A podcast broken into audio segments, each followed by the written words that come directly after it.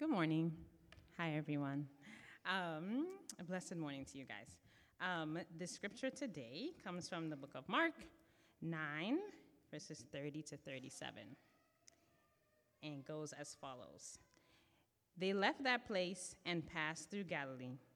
Jesus did not want anyone to know where they were, because he was teaching his disciples. He said to them, "The Son of Man is going to be delivered into the hands of men. They will kill him, and after 3 days he will rise." But they did not understand what he meant and were afraid to ask him about it. They came to Capernaum. When he was in the house, he asked them, "What were you arguing about on the road?" But they kept quiet because on the way they had argued about who was the greatest. Sitting down, Jesus called the 12 and said, "Anyone who wants to be first must be the very last and the servant of all." He took a little child whom he placed among them. Taking the child in his arms, he said to them, "Whoever welcomes one of these little children in my name welcomes me, and whoever welcomes me does not welcome me, but the one who sent me."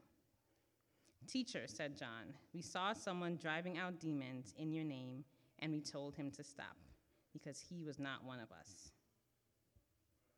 "Do not stop him," Jesus said, "for no one who does a miracle in my name can in the next moment say anything bad about me. For whoever is not against us is for us. Truly I tell you, anyone who gives you a cup of water in my name, because you belong to the Messiah, will certainly not lose their reward." This is the word of the Lord.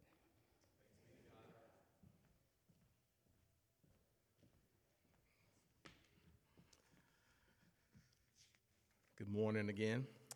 Last week we had a guest speaker, but this week we want to return back to our summer sermon series on the questions of Jesus.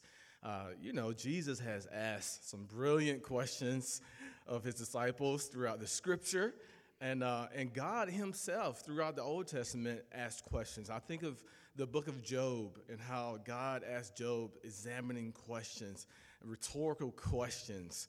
And then even we see in the Psalms that we are, invited to ask ourselves questions, to search our hearts. So there's something about the questions of Jesus that brings out discipleship, that brings our hearts to the table before him, where we see our hearts, because he already knows where our hearts are, where we see our hearts and where we see how we are to put our faith and trust in him. Before we continue to dive in, let's say a word of prayer. Lord Jesus Christ, we thank you this morning for allowing us the distinct privilege of reading your word, of opening your word, of speaking publicly the gospel of grace. Not many people get a chance to do this. Not many folks in certain places around the world get a chance to do this, Father. And so we don't take that for granted. And even, God, at the name of Jesus, some people want to shut down conversations.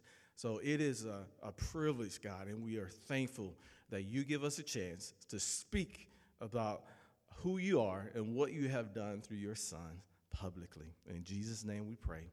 Amen. Yesterday, I was at a party. And it was an awesome party. It was outside at a park. The wind was blowing nicely, blowing all the bugs away and keeping us cool at that park in the area. And my youngest daughter, was there having a blast. She saw a little dog, and she kept peeking at the dog. She was intrigued. Now, she's 20 months old at this point. And she was intrigued. She went over to the dog and ran away. And then there are other things that she did. It was just wonderful as a child, coming to life in terms of seeing the things in the world that God has made. And then she saw something interesting on a picnic table. And so she climbed up on the bench of the picnic table, and she was looking at whatever it was, all the little things there. And then there was a gust of wind, and the wind blew so hard that the tablecloth, like those draped down in front of her, kind of blew up on her arms a bit. And so she had trouble sort of gaining her balance, and she just thought she was grabbing the table, and she missed the table, and there she went. And then I turned my head away for a second and turned my head back, and there she goes, down fast, and then she hit her head. Thankfully, she was in the flip motion, so she was able not to have full impact, but nonetheless, there was impact on her head. She had a little bruise there. And I can't help but to think of what was going through her mind and heart as she was falling fast, out of control, right? She's out of control and wondering, where am I going to land, and free falling. And, you know, the type of fall that's like time just sort of stops for a second. And then I began to think about her emotions, like the fear that may have crept up for her, and then the impact. Maybe it was blackout for a moment, right? Because it's like to sustain that. And then the body probably kicked in and started doing its work of, you know, bringing dopamines and adrenaline to bring aid to parts of her that were hurt, all in her body and in her heart as well. We do endure a lot of brokenness in this world, and it leads us to be vulnerable like all get out. And sometimes we don't like vulnerability. It feels icky. It feels like we're foolish. It feels like we're not in control, and sometimes it brings fear when we sense that we are indeed weak. And so when that happens to us, what do we want most of all? Well, we want to feel powerful then. We want to be someone who is strong. We want to be great when that happens, to ensure that our greatness will be in a place where we don't lose our footing, that we're always careful and that we're protected. We have a God who is the great one. He declares this from his word, that he is indeed the one, the Almighty God. And this Almighty God did something astounding. This Almighty God chased after a people throughout Scripture, a people that decided to turn away from him and turn to other gods around them. This God continued to pursue them and gave them his very words. These are my words to you. This is my grace to you, to teach you how to live in this world. And he promised all kinds of lavish gifts to them, and they still decided, we want to be great in our own eyes. And then finally, he decided, I'm going to send my son. He sent his son in the world, and he began to tell his people in the region of Galilee that this is my son, whom I'm well pleased. And there were times when God actually spoke that in the open, when Jesus was being baptized and at the Mount of Transfiguration. He gave testimony and witness to his beloved son. And as Jesus walked with the disciples, as we see in this passage, in their hearts, they wanted to be great.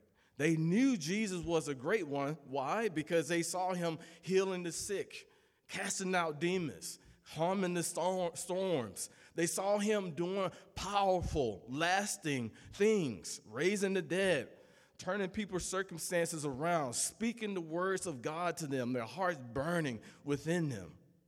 And they still wanted to be great.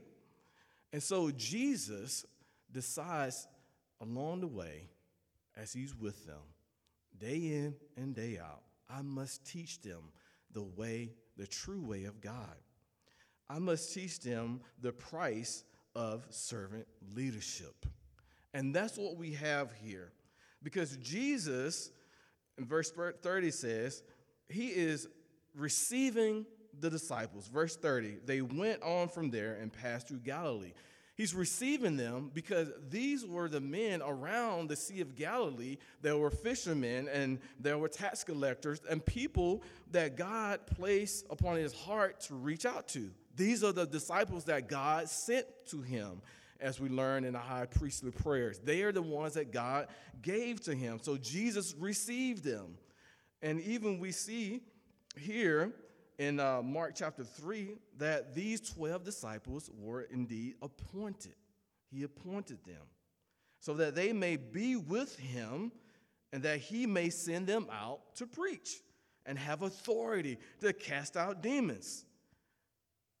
And he had these 12 apostles, Simon, whom he gave the name Peter, James, the son of Zebedee, John, the brother of James, Sons of Thunder, Andrew, Philip, Bartholomew, and Matthew, and Thomas, and James, Alphaeus, and Thaddeus, and Simon the Zealot, and Judas Iscariot, who betrayed him.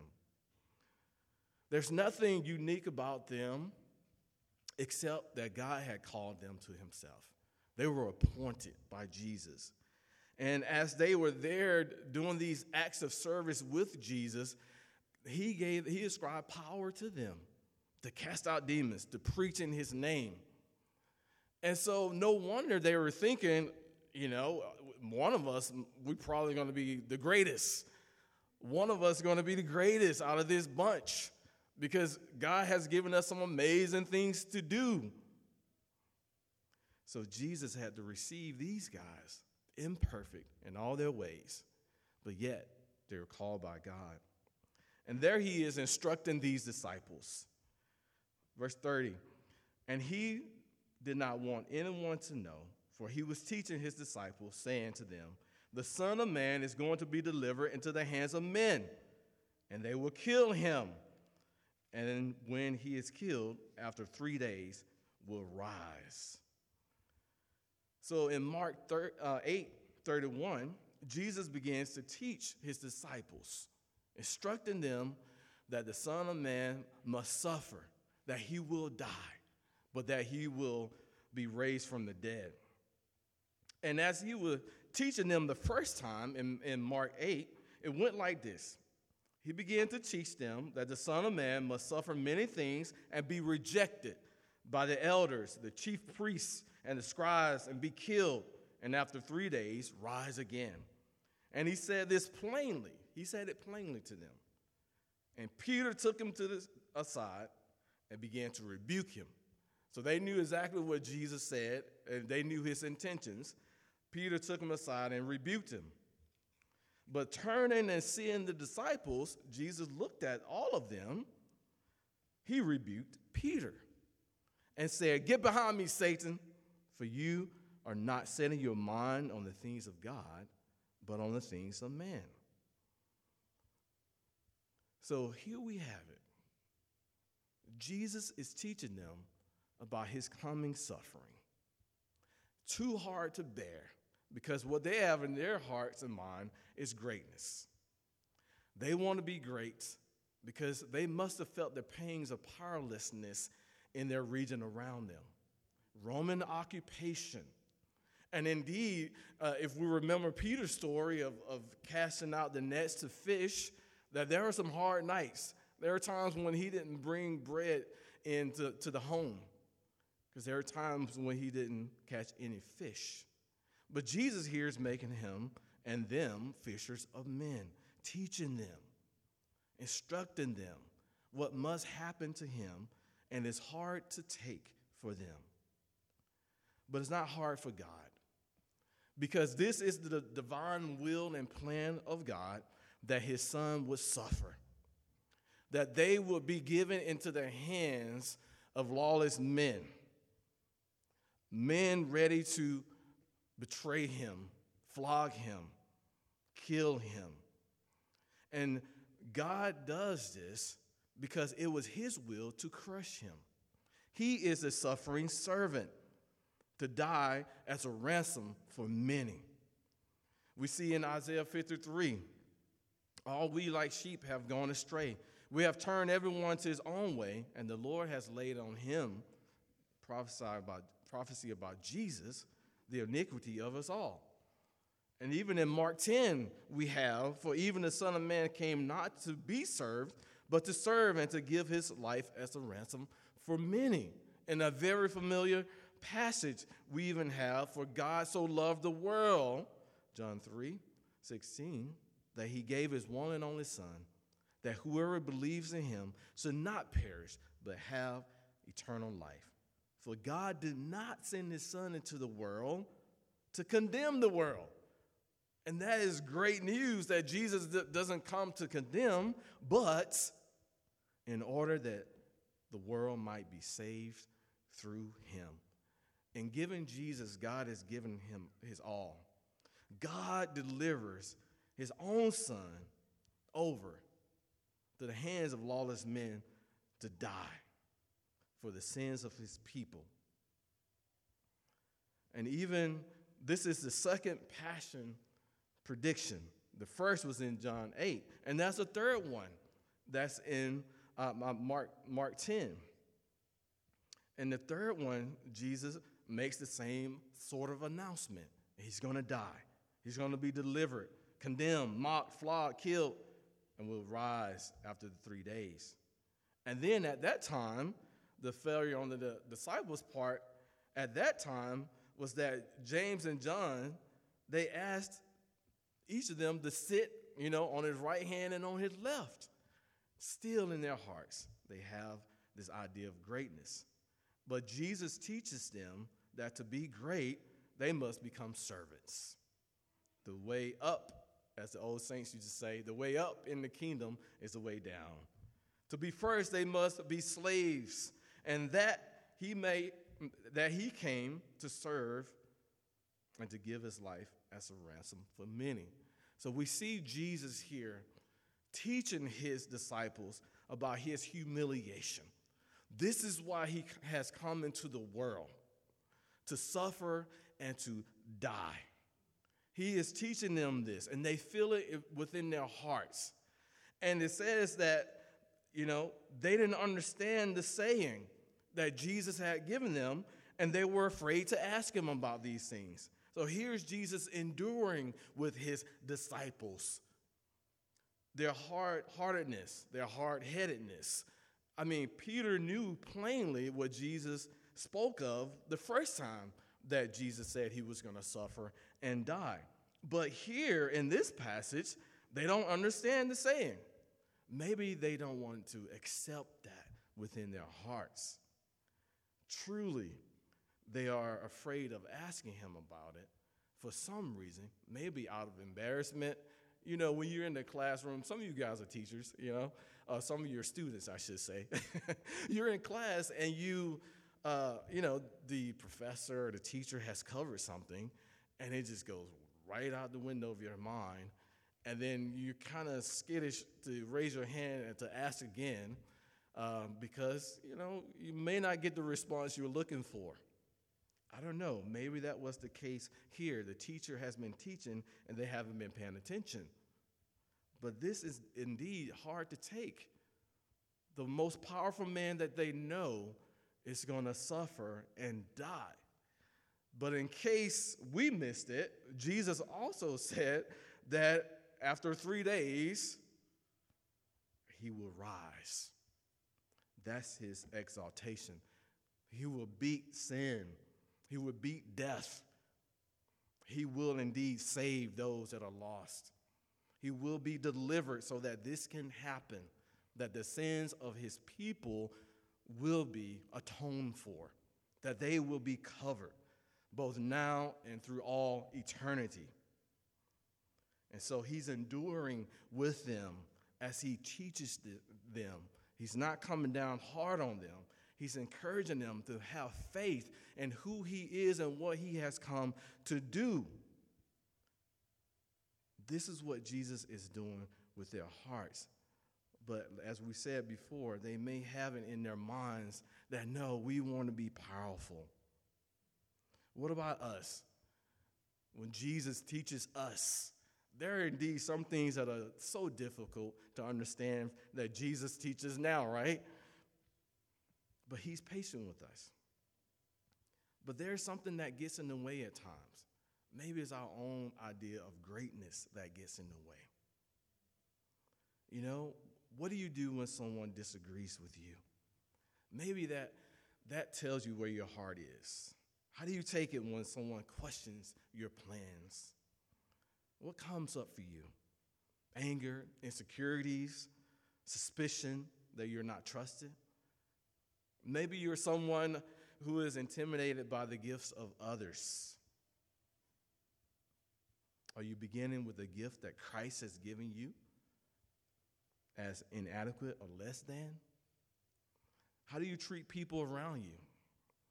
Are they there to serve your interests instead of you actually seeking to serve them? What type of language do you use when speaking about other leaders? It's easy to become disrespectful in speech about others when you feel entitled or believe they are beneath you. Where do we go in our hearts when we feel the pangs of our own insecurity and vulnerabilities, when we feel powerless, when we want to be great, when our plans don't pan out, and when our career fails? Where do we go as the one who has kept us, has promised that we should return to him? But where do we go away from him to try to ascribe to that greatness? God is calling us to return to him, to return to his way of servant leadership, to return to the security that he has bought for us in Christ, to return to the honesty of heart that we're more messed up than we think.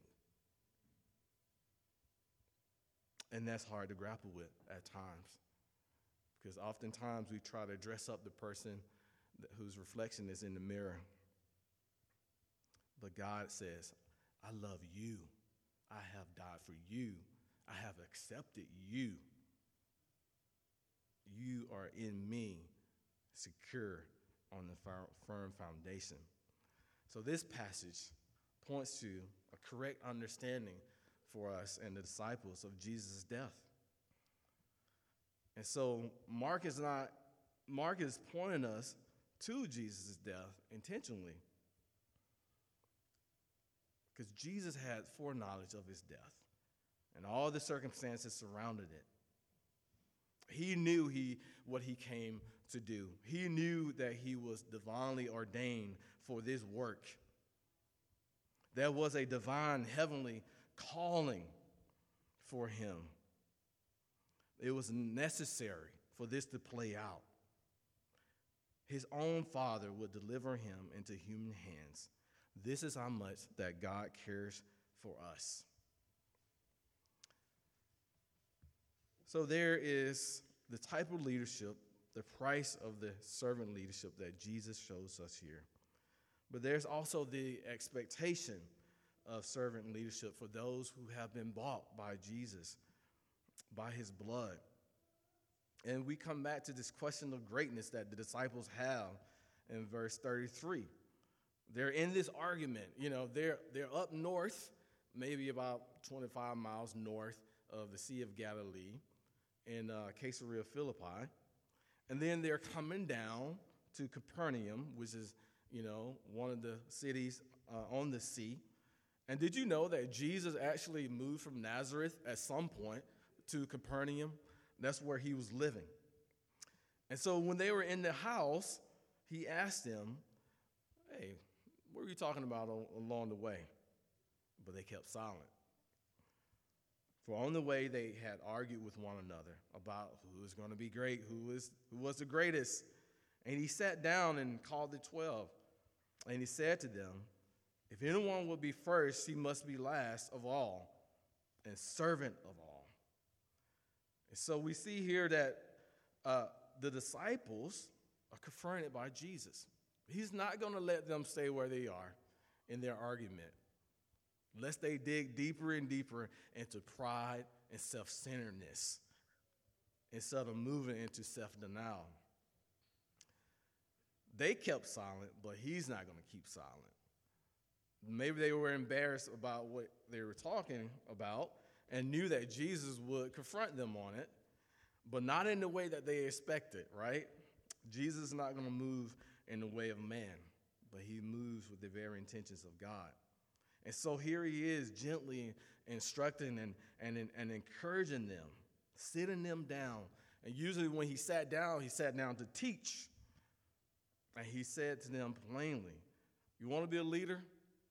You want to be a leader? You want to be first in line? You want to be primary in this life? You must be last of all. You must be someone who doesn't mind losing with God. Losing with God, serving people that don't deserve it.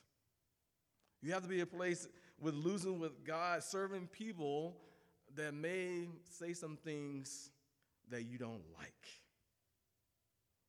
You have to lose with God, being in a place where your greatness is not in yourself, but is in the one that you behold, who is Jesus Christ himself.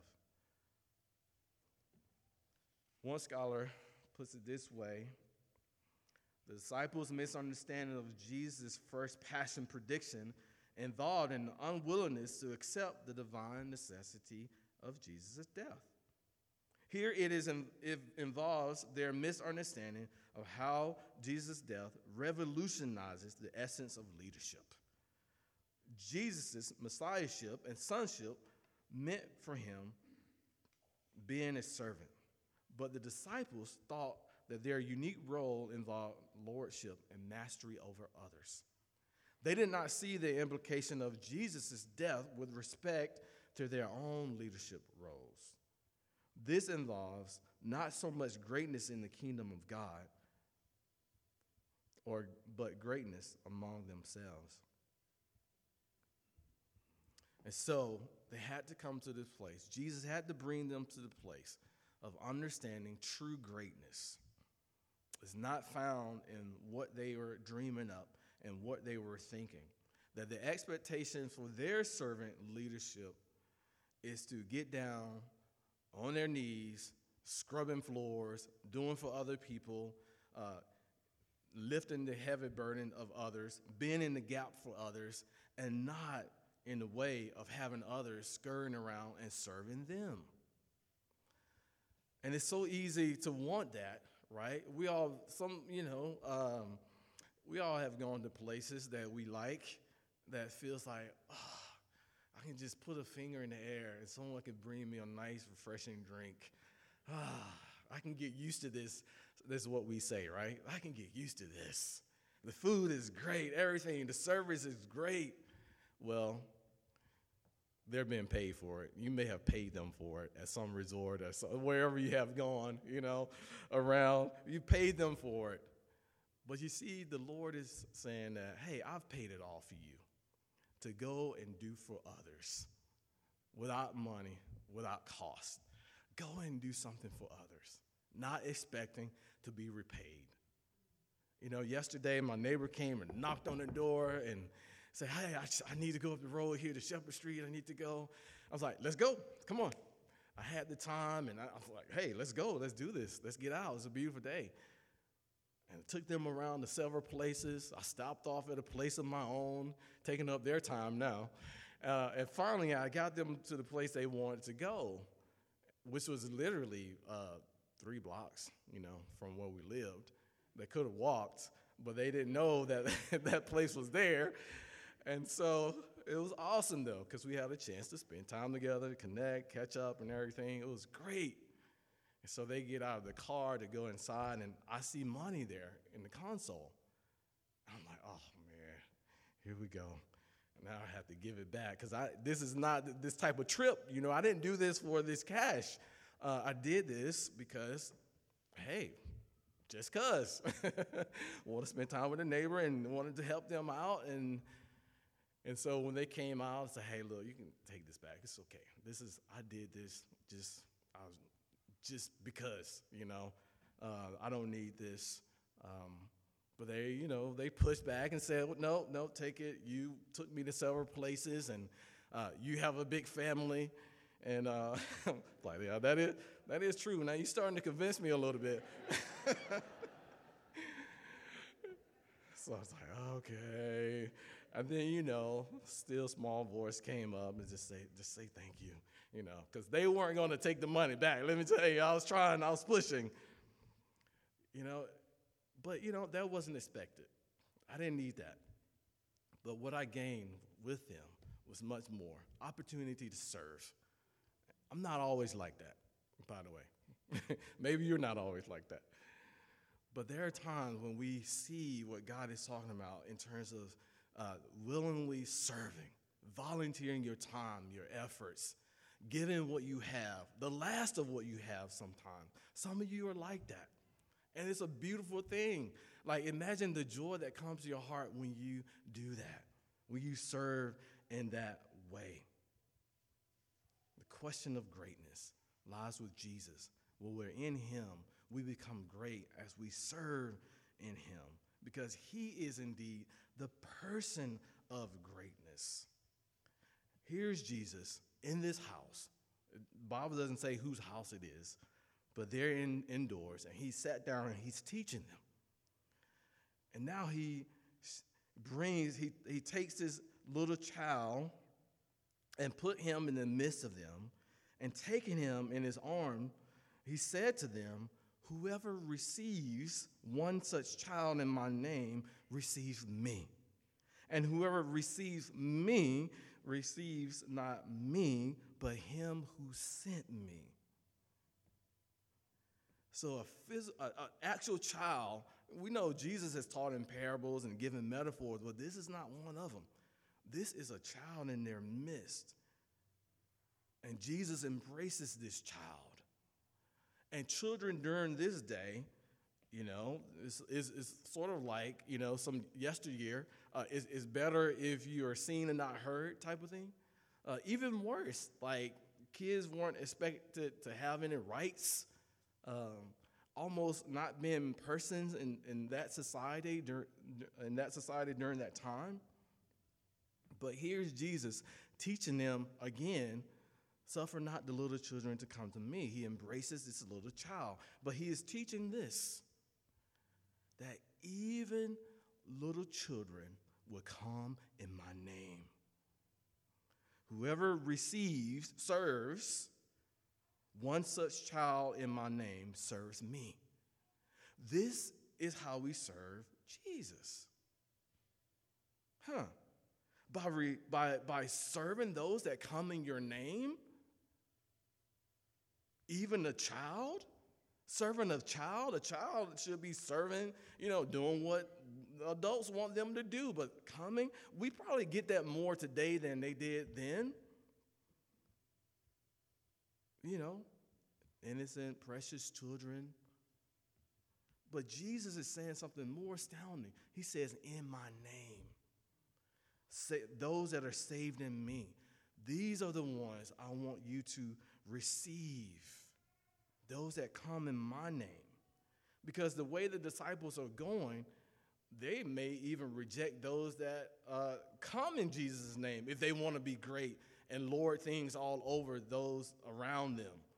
That they will begin to lord it over even those that come in the name of Jesus instead of looking to serve.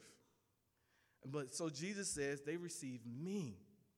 So friends, in this church, as we serve one another, guess who we're serving?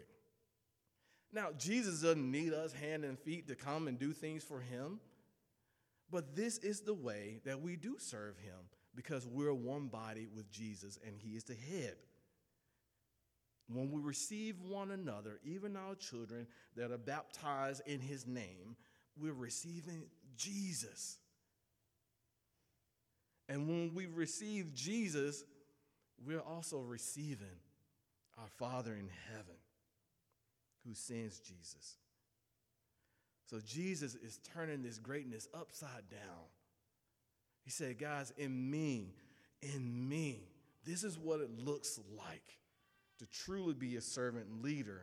This is what it looks like to come broken, desperate, but filled with the security and the strength of the Lord, moving out to serve in the way that the Lord serves. So let's receive unimportant people in Jesus' name. Let's welcome those that don't look like us, don't think like us. Maybe some of you have a grudge that you've had with somebody, maybe somebody in this church. I want to encourage you, Go to that person. Reconcile that so that we can begin receiving each other in Jesus' name to the depths of who we are, not in a shallow way, but going the extra mile. It's like, let us not allow anger to win the day. Let us not allow our egos and our idea of what it means to be great win the day, because we have one who has already won the day for us, and that's Jesus. After Jade fell, her mom was right beside us. I was across from her. Krista scooped her right up, embraced her, and just went over in the opening spot just to hold her close. And I went there and to embrace her as well, because I wanted her to see my face, that I'm there too and concerned with her. There's something about traumatic events, right? That when you have somebody there to bring comfort almost immediately, someone who comes to your aid right after it happened, it's like how they respond with kindness and comfort means a lot, means a great deal when you're suffering. And so I had that in my heart, and I'm like, I need to come and just wrap my arms around her, do the best that I could. I did the best that I could to be there for her in that way after the fact. I don't know how God used that. I don't know if God ever uses that. I don't know, but that is how he comes towards us, though, isn't it? When we're bruised and hurt, he comes running to bring what we need. We may still hurt, but the fact that he's there with us means a great deal. That he's not turned away by our brokenness, by our sin, and by how we hurt. But he's right there, ready to comfort, ready to hold you, ready to take you to a place in your heart where you know without a shadow of a doubt that this is my Savior who has come and gave his life as a ransom for me. That even as I'm hurt and broken, he still gives me strength to serve in a world that will continue to be sad to live in. But there is joy as we do live in it, because we have him who picks us up, who delights in us. And that's how we learn to rejoice and to have joy in our suffering. So let's move out and rejoice in that and live in that hope that comes through Jesus. Let me pray for us. Lord Jesus, we thank you so much for the life-giving blood that you shed on the cross. We thank you that you didn't stay in the grave, but you were resurrected into new life. We give you praise for that. Amen. Just take a moment to prepare your hearts and minds before we go to the Lord's table. If you want to, if you have a kid in childcare, or not childcare, Sunday school, please pick them up during this time.